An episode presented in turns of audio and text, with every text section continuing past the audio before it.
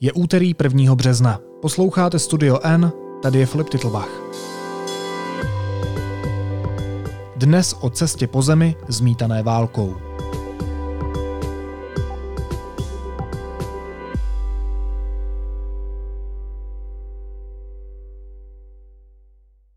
Sledoval rodiny prchající před válkou na západních hranicích Ukrajiny. Mluvil s občany Žitomiru stavějící obrané valy na strategických místech města a nakonec dorazil do Kyjeva, který se stal centrem pozornosti posledních dní. Hostem podcastu je reportér deníku N. Honza Moláček, který v posledních dnech projíždí s naším fotografem Gabrielem Kuchtou Ukrajinu. Honzo, vítej, ahoj. Zdravím do České republiky, ahoj.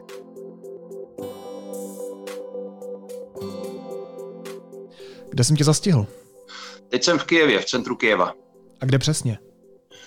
Na relativně bezpečném místě, víc bych to nechtěl upřesňovat. Jakou si zatím zachytil atmosféru v Kijevě? Kdo mohl, ten odešel. Kijev je prakticky prázdné město, potkáváme velmi málo lidí, velmi málo aut, což kdo zná Kijev v normálních dobách, tak je to velmi netypické. Kde se dá potkat hodně lidí, tak to je před obchody a před lékárnami a zkrátka dobře před místy, kde se dají koupit základní životní potřeby, protože to v posledních, eh, tuším, dvou dnech nešlo, eh, takže lidem samozřejmě tyto věci došly a teď se snaží si je obstarat. Takže před eh, každým obchodem, který je otevřený, což teda taky nejsou všechny zdaleka, tak se tvoří hodně dlouhé fronty. My jsme mluvili s lidmi, kteří říkali, že čekají hodinu, hodinu a půl, zdaleka tedy ještě nebyli ani na řadě a je to problém, no. Taky se stalo třeba u jednoho obchodu, že prostě přišli ven zaměstnanci a řekli, že něco došlo, třeba léky a polovina té fronty prostě tam stála zbytečně, protože si šla třeba zrovna pro ně. Ty si Honzo tu svoji cestu začal na západních hranicích Ukrajiny s Polskem. Jak těžké vůbec bylo se tam dostat přes tu vlnu lidí prchajících před válkou? Bylo to těžké už v noci ze čtvrtka na pátek minulý týden, což je vlastně ta doba, kdy my jsme tam byli. Tam uh, už v té době vlastně ta fronta z ukrajinské strany byla odhadem 30 km dlouhá a přestože je tam v té poslední fázi vlastně čtyřproudová dálnice, tak eh, ta vůbec jako nefungovala v tom smyslu, jak dálnice normálně fungují, to znamená, to znamená že jedna polovina vede tam, druhá, druhá na druhou stranu, tam vlastně oba dva ty eh, obě dvě poloviny té dálnice byly jako ve směru do Polska, ta auta to úplně komplet zablokovala, bylo velmi těžké vlastně se dostat přes proti tomuto davu na druhou stranu, to znamená z Polska na Ukrajinu a, a dál do Lvova. No, tak e, my jsme tam samozřejmě strávili nějaký čas, protože jsme tam mluvili s těmi lidmi, e, chtěli jsme vědět přesně, odkud prchají a, a, a jestli je to jenom začátek nějaké uprchlické vlny, což se tedy nakonec po několika dnech ukázalo, že to tak bylo a pak jsme pokračovali dál do Lvova a bylo to hodně, hodně složité se dostat eh, přes eh, tento vlastně nával do Polska, ale nakonec se to nějak podařilo. Jakých příběhů se tam byl svědkem na té hranici? Tak tam vlastně ten hlavní problém, který nastal, byl ten, že v ten den, to znamená ve čtvrtek, tuším, že to bylo někdy odpoledne, tady byla, byla vyhlášena ta všeobecná mobilizace a prezident Želenský vlastně zakázal svým rozkazem mužům mezi 18 a 60 lety opustit Ukrajinu, což většina z nich se vydala na tu cestu na hranice ještě než tento, tento výnos začal platit, eh, takže o něm nevěděla. Takže tam samozřejmě vznikaly takové složité situace, kdy třeba auto, ve kterém byla celá rodina, které řídil otec a který najednou eh, po několika hodinách čekání ve frontě se dozvěděl, že vlastně on nesmí vycestovat a eh, ta rodina třeba neměla jiného řidiče, nebo teď přemýšleli, jestli se mají rozdělit, jestli má teda dál pokračovat rodina bez toho otce, nebo, nebo jak to mají udělat. To, to, to jsme tam vlastně potkávali tady tyhle ty uh, uh, rodiny nebo skupiny uprchlíků, kteří, kteří řešili všech, všichni tento stejný problém, hmm. tak těch jsme tam potkali velice mnoho. To bylo v podstatě skoro v každém autě. A jak se daří na tom místě, to znamená na hranicích Ukrajiny s Evropskou uní, organizovat tu pomoc? Já se přiznám, že nemám teďka čerstvé informace, protože my jsme tam byli v pátek naposledy a od té doby se eh, pohybujeme po Ukrajině, takže eh, nevím přesně, jak to tam je teď, ale eh, z toho, co slyším, tak ten nával uprchlíků je ještě větší, protože samozřejmě situace na Ukrajině se zdaleka nelepší, naopak, ale taky co slyším i z České republiky, tak se eh, zvedá taky vlna velké humanitární pomoci, velká vlna humanitární pomoci, takže určitě je teď, pokud už se ti lidé přes tu hranici dostanou, tak předpokládám, že už teď je Eh, tam nějaká organizovaná pomoc v tom smyslu, že třeba se mohou dostat někam dál nebo, nebo mohou najít nějaké eh, provizorní ubytování třeba v Polsku nebo něco podobného, nebo minimálně tam třeba dostanou najíst, napít nějaké teplé oblečení, protože ona je tady opravdu poměrně zima, třeba tady v Kijevě dnes napadl sníh, takže, takže i to je samozřejmě problém, ale snad se to daří ze strany západu nějakým způsobem tam už eh, konsolidovat a organizovat.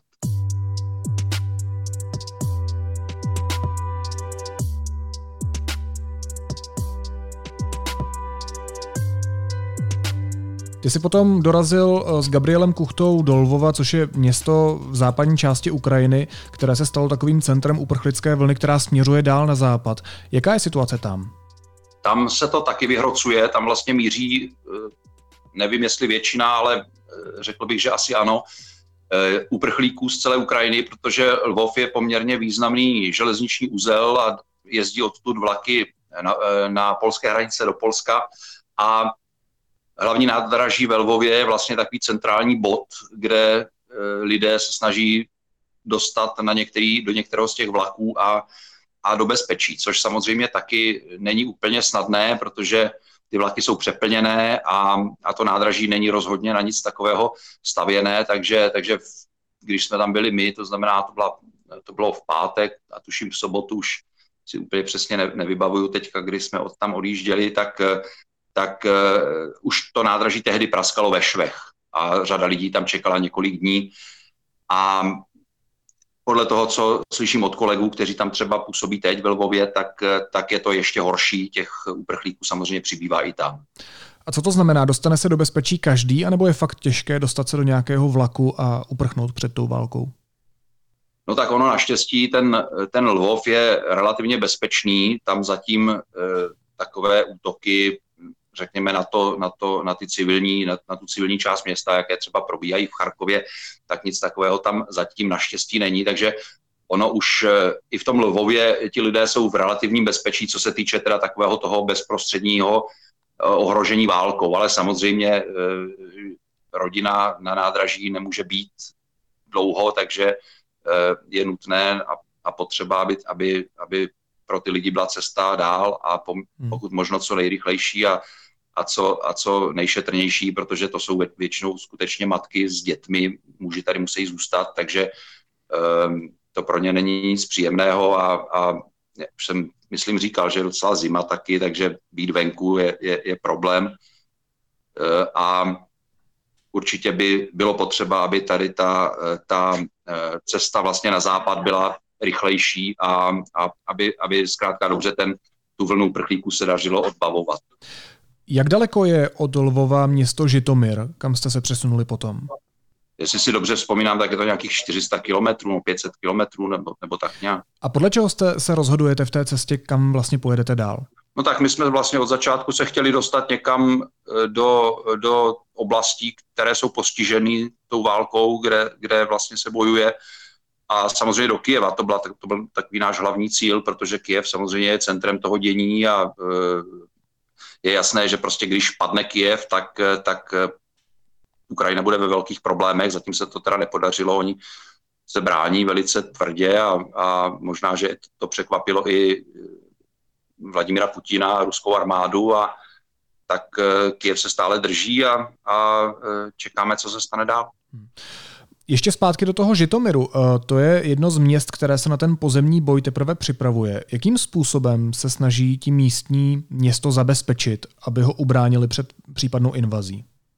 Já musím říct, že mě, na mě udělala dojem ta, ta ochota, to nadšení Ukrajinců, který, jak se do té e, obrany zapojují. To skutečně e, chápu, že samozřejmě by bylo naivní si myslet, že nějakým nadšením se vyhraje válka nad armádou, která má k dispozici techniku a, a zbraně a, a, a počty vojáků, eh, kterým se Ukrajina nemůže úplně rovnat, ale přece jenom si myslím, že i to, i to odhodlání hraje roli ve válce a jestli to tak je skutečně, tak, tak uh, ruskou armádu nečeká nic dobrého na Ukrajině, protože skutečně Ukrajinci se do, toho, do té obrany zapojují ve velkých počtech a všichni, s kterými jsme mluvili, tak prostě říkají, my nikam utíkat nebudeme, hmm. my budeme bránit naše město, třeba v případě toho Žitomiru, tak prostě říkali, my tady, to je naše město, my si ho ubráníme a, a každý dělá, co může. Tam prostě spousta lidí třeba se podílí na tom budování těch obraných valů, to se dělá tam hlavně z pytlů naplněných pískem, takže na krajích města jsou takové, taková místa, kde přijíždějí nákladáky s pískem, já nevím, z nějaké pískovny nebo odkud a, a vysypou tam prostě hromadu písku a vrhnou se na to lidé s lopatami a naplní ty pytle, hážou je zase do jiného auta, to je odveze do města. Kolem všech těch významných budov rychle rostou ty barikády, staví se z toho různé blokposty a, a, a, a palebná stanoviště, takže takže e, na tom městě na první pohled vidět, že se chystá na nějaký takovýto pozemní útok. Samozřejmě do jaké míry tyto improvizované obrané, e, jako ta, tahle improvizovaná obraná hmm, infrastruktura hmm. bude schopná odolat, to je otázka, ale, ale minimálně teda ti lidé jak věří tomu, že e, se jim podaří to město ubránit a v některých městech už ukázali, že to skutečně alespoň nějakou dobu skutečně zvládnou.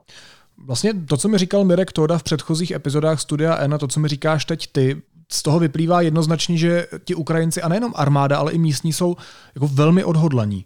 Jsou velmi odhodlaní. To teda musím říct, že to skutečně na člověka udělá dojem, když s nimi mluví a když vidí, jak se zapojují do těch, třeba do těch e, záložních nebo jak se hlásí třeba dobrovolně e, jako rezervisté nebo dobrovolníci. Hmm. E, těch lidí jsou skutečně velké počty. My jsme viděli třeba v Žitomiru tam na nějaké vojenské správě, nebo co to bylo za budovu, nějaká vojenská, ale se tam nesmí moc, moc fotit a tak. A, a i když tam člověk třeba jenom stojí a, a, a je vidět, že není Ukrajinec, nebo ti lidé zjistí, že není Ukrajinec, tak hnedka ho kontrolují policaj, eh, policisté a podobně. Takže, takže eh, jsme vždycky museli tak jako strategicky tam se, se snažit nějaké informace získávat, ale, ale viděli jsme opravdu jako dlouhou frontu na, na, na, na schodech eh, té, do toho úřadu, kde se ti dobrovolníci hlásili a, a i všude v ulicích, eh, prostě kdo má ruce, nohy, muži v nějakém takovém věku, opravdu mezi nimi 18 60, tak, tak většinou nosí ten žlutý pásek na rukávě, což je taková tady poznávací, takové poznávací znamení těch, eh, těch rezervistických nebo dobrovolných jednotek a mají nějakou zbraň, nějaké, nějaké součásti výstroje nebo uniformy, ukrajinské armády, co se podařilo tak poschánět a, a zkrátka dobře čekají, že budou bojovat. Podařilo se ti po cestě mluvit i s vojáky, nebo to není možné? Možné to je a podařilo se mi to mnohokrát. Člověk se tomu spíš ani nemůže vyhnout, protože třeba na cestě z, z Žitomiru do, do Kijeva eh, je vlastně v každé obci a tam se nedá jet po té hlavní, hlavní eh, trase, protože tam je e, zničený most, který Ukrajinci sami zničili, aby znemožnili ruské armádě postup z tohoto směru na, na Kiev, takže se musí to objíždět a vlastně v každé obci je, je, nějaký, je nějaké kontrolní stanoviště, na kterém jsou policisté, vojáci nebo nějací dobrovolníci a, a tam se tomu člověk nevyhne, tam samozřejmě musí, musí s těmi vojáky mluvit a když je ten voják, eh, řekněme, víc přátelský než, než než jiný, tak, tak se s ním dá třeba promluvit o situaci. Ale oni si dávají velký pozor na to, aby neříkali žádné informace a dokonce ani by nebylo příliš rozumné se jich na to ptát, protože oni by mohli pojmout podezření, že, hmm. Eh, že se člověk snaží zjistit nebo z nich vytáhnout něco, co, co by mohlo uškodit eh, té obraně nebo pomoct, řekněme, ruské armádě a, a, a oni jsou na to velmi, oni jsou na to velmi opatrní velmi, a, a jsou taky velmi podezřívaví, takže člověk musí opravdu velmi, velmi jasně jako ukázat, že je novinář, dokázat, že je novinář a, a nezavdávat pokud možno žádný, eh, žádný důvod podezření, že by eh, tam jeho cílem bylo cokoliv jiného. Takže i, i třeba s těm, v těch rozmluvách s vojáky tady na to člověk musí dávat velký pozor. Vadím třeba i uh právě to zveřejňování fotek v různých západních médiích, protože samozřejmě západní média sleduje i nepřítel.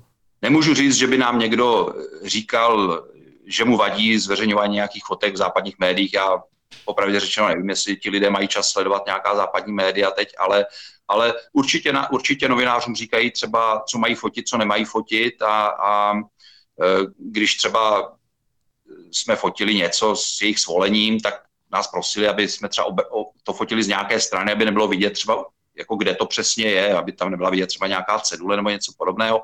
Dávají se na to opravdu velký pozor a samozřejmě eh, je to asi legitimní, to, to každá, každá drobnost, která jim pomůže se bránit, tak, tak je asi jako legitimní, aby, aby ji požadovali.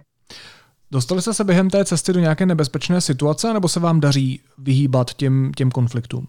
No, ono je těžké posoudit, co je nebezpečná situace, hmm. protože to samozřejmě člověk nikdy neví, může eh, letět raketa jeho směrem a, a dozví se to, až když dopadne, tak to se nám naštěstí nestalo, ale stalo se nám několikrát, že jsme se dostali do takové jaké nepřehledné situace, kde nebylo jasné, co se děje.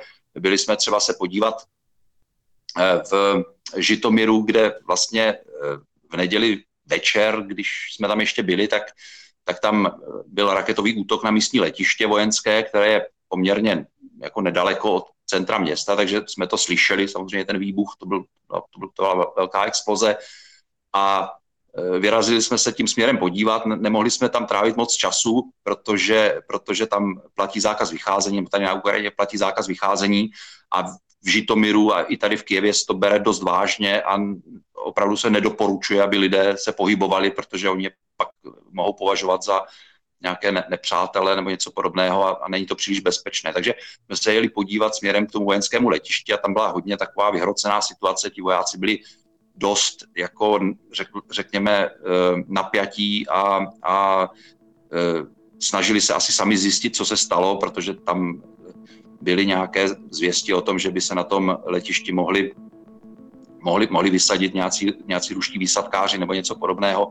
To se teda potom nepotvrdilo, ale samozřejmě ti vojáci v tom žijí 24 hodin denně, že se něco takového stane, hmm. takže se jim člověk nemůže divit a musí si dávat pozor a samozřejmě tam jako kdyby e, člověk dělal něco, co těm vojákům se nelíbí, tak oni samozřejmě pak jako mohou reagovat nějak jako zkratkovitě. No. Tak, tak to prostě ve válkách je.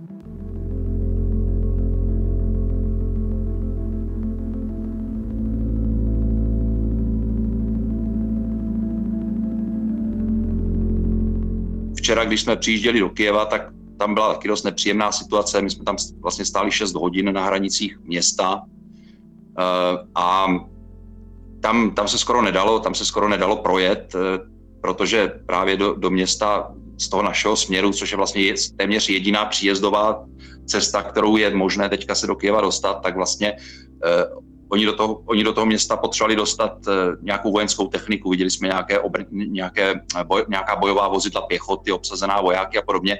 A samozřejmě, když stojí zácpa na dálnici a ještě tam potřebujete dostat eh, BVPčka, nějaké, nějaké cisterny s benzínem nebo s naftou a podobně, tak, tak to udělá uh, naprostý, naprostý chaos a a je to, prost, je to dlouhé čekání. No a tam, tam došlo k tomu, že byl vyhlášen vlastně letecký poplach a vojáci nám poručili vlastně celé té, celé té zácpě, aby, aby zhasla světla. Jo, všichni museli vypnout světla a vypnout motory a být, být prostě v autech a, a, a pod mě a to samozřejmě není příjemné, když člověk hodinu sedí v autě, nesmí ani svítit a čeká, co se stane. Naštěstí se nestalo nic nebo teda aspoň ne tam, kde jsme byli my, samozřejmě nějaké útoky eh, v dálce jsme slyšeli, nějaké exploze a tak dál, ale, ale, ale ne na té naší straně.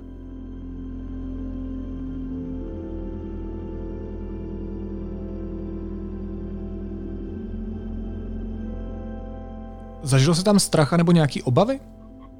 No, tak člověk má samozřejmě obavy, když, když je v nějaké takové situaci, to je normální, to bez toho by to asi nešlo dělat. Na základě čeho se jako válečný reportér rozhoduje, jak vyhodnotí, že tohle je nebezpečná situace, jestli je potřeba uprchnout, anebo dál sledovat tu situaci, aby si mohl přinést ty informace. Je to jako částečně intuice, nebo jsou na to nějaká pravidla? Já bych řekl, že na to moc pravidla nejsou, protože každá válka je trochu jiná. Tahle je třeba dost pro mě specifická v tom, že je úplně na začátku. Takže tady vlastně ještě se ne, ne, neustanovila taková jako pravidla třeba pro novináře. Ti vojáci nejsou zvyklí na novináře. To třeba v jiných konfliktech, které už trvají delší dobu, tak je úplně jinak. Tam, tam třeba eh, obě dvě ty bojující strany třeba nějakým způsobem jako koexistují s těmi médií, jsou tam nastavená nějaká pravidla a tak dále. Ale tahle válka je úplně čerstvá, vlastně my jsme tady byli hned první den nebo, nebo nějakých ani ne 24 hodin po jejím vypuknutí. A tady vlastně žádná pravidla nebyla, postupně se to nějak zpřesňuje, teďka už dokonce jsou nějaké akreditace, se vydávají tady na, tady na ukrajinské straně, ale pořád je takový hodně velký chaos. Takže eh, pravidla jsou jedna věc, eh, intuice nevím, to, to já nepo, nepoužívám v tomto, v tomto případě, ale spíš bych řekl, že zkušenosti hodně pomůžou, pokud člověk v tomto prostředí se pohyboval dřív v nějakých takových konfliktech, ať už, ať už třeba tady v těch ruskojazyčných zemí nebo, nebo zemích bývalého Sovětského svazu nebo někde jinde, tak zkušenosti určitě jsou velmi důležité a samozřejmě je důležité umět rusky, umět se, se domluvit a, a rozumět třeba, co, co říkají lidé kolem, tak to je, to je taky naprosto zásadní. Vy jste v současné chvíli tedy v Kijevě. Předpokládám, že se tam teď asi hodně mluví o tom dlouhém ruském vojenském konvoji, který míří na hlavní město a který podle satelitních snímků měří přes 60 kilometrů. Je to tak? Mluví se tady o spoustě věcí, eh, o konvoji, o tom, eh, že by se vlastně Rusko mělo pokusit Kiev nějak obklíčit. Dokonce tady lidé mluví o, tom, o té možnosti nejhorší, to znamená, že by se Vladimír Putin mohl úplně definitivně zbláznit a použít nějakou zbraň hromadného ničení, ale když se na to lidi, lidi zeptáte, tak oni všichni říkají tady to samé, my se ho nebojíme, my se budeme bránit, ať si použije, co chce. A připravují se na to nějak i reálně? E, tady jsou, tady jsou ty, e, e, to, to město je vlastně spíš bráněno mimo to centrum. To znamená samozřejmě, že v centru jsou vojáci všude, policisté a tak dál, ale eh, ta hlavní obrana Kieva se vlastně odehrává jako poměrně daleko z toho města samotného. Je to, je to, je to v těch okrajových částech, takže eh, když člověk eh, tady jde centrem města, tak se mu jakoby vlastně spíš zdá, že to město není tak bráněno, jako to třeba bylo vidět v tom Žitomíru, který je menší a kde to je všechno je takové kompaktnější, ale to samozřejmě není pravda. Kiev je bráněn velmi urputně, konec konců kdyby nebyl, tak už by asi tady vlála ruská vlajka někde na Majdanu nebo, nebo, nebo v centru Kieva, ale e, ta obrana se odehrává právě spíš e, kolem Kieva a, a ne až tak v tom jeho centru. Ještě poslední otázka, Honzo. Zajímalo by mě, co plánujete dál, nebo jinak, jestli se dá vůbec plánovat, e, kam pojedete dál, jestli se vrátíte případně domů, nebo jestli je to rozhodování z minuty na minutu.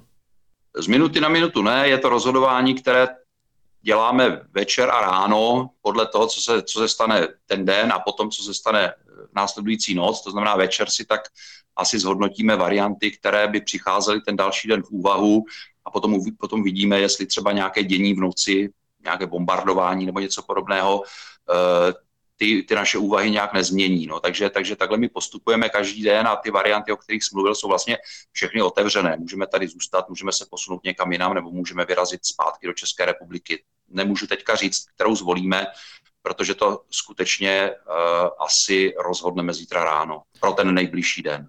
Říká reportér deníku N. Honza Moláček, který je přímo na Ukrajině. Honzo, moc ti děkuju a opatrujte se oba. Ahoj. Taky děkuju, naschle. A teď už jsou na řadě zprávy, které by vás dneska neměly minout. Ruským vojskům se podle médií ani šestý den invaze nepodařilo proniknout do Kyjeva. Ukrajinské síly podle ministerstva sestřelily pět ruských stíhaček. Rusko podle ukrajinské velvyslankyně v USA Oksany Markarové použilo při invazi na Ukrajině termobarickou zbraň. Ty jsou vysoce destruktivní a mezinárodní konvence jejich použití zakazují. Spojené státy nepodpoří vyhlášení bezletové zóny nad Ukrajinou, oznámil to Bílý dům. Podle něj by tento krok znamenal válku USA s Ruskem. Sociální síť Facebook smazala v Evropské unii stránky proruských a propagandistických státních médií Sputnik a Russia Today. Stejné kanály pak v Evropě zablokoval i YouTube. A do Česka dorazily první dávky vakcíny Nuvaxovit od společnosti Novavax. Proteinovou vakcínou, která má srovnatelnou efektivitu i bezpečnost s mRNA vakcínami, se mohou Češi očkovat u praktických lékařů a v očkovacích centrech.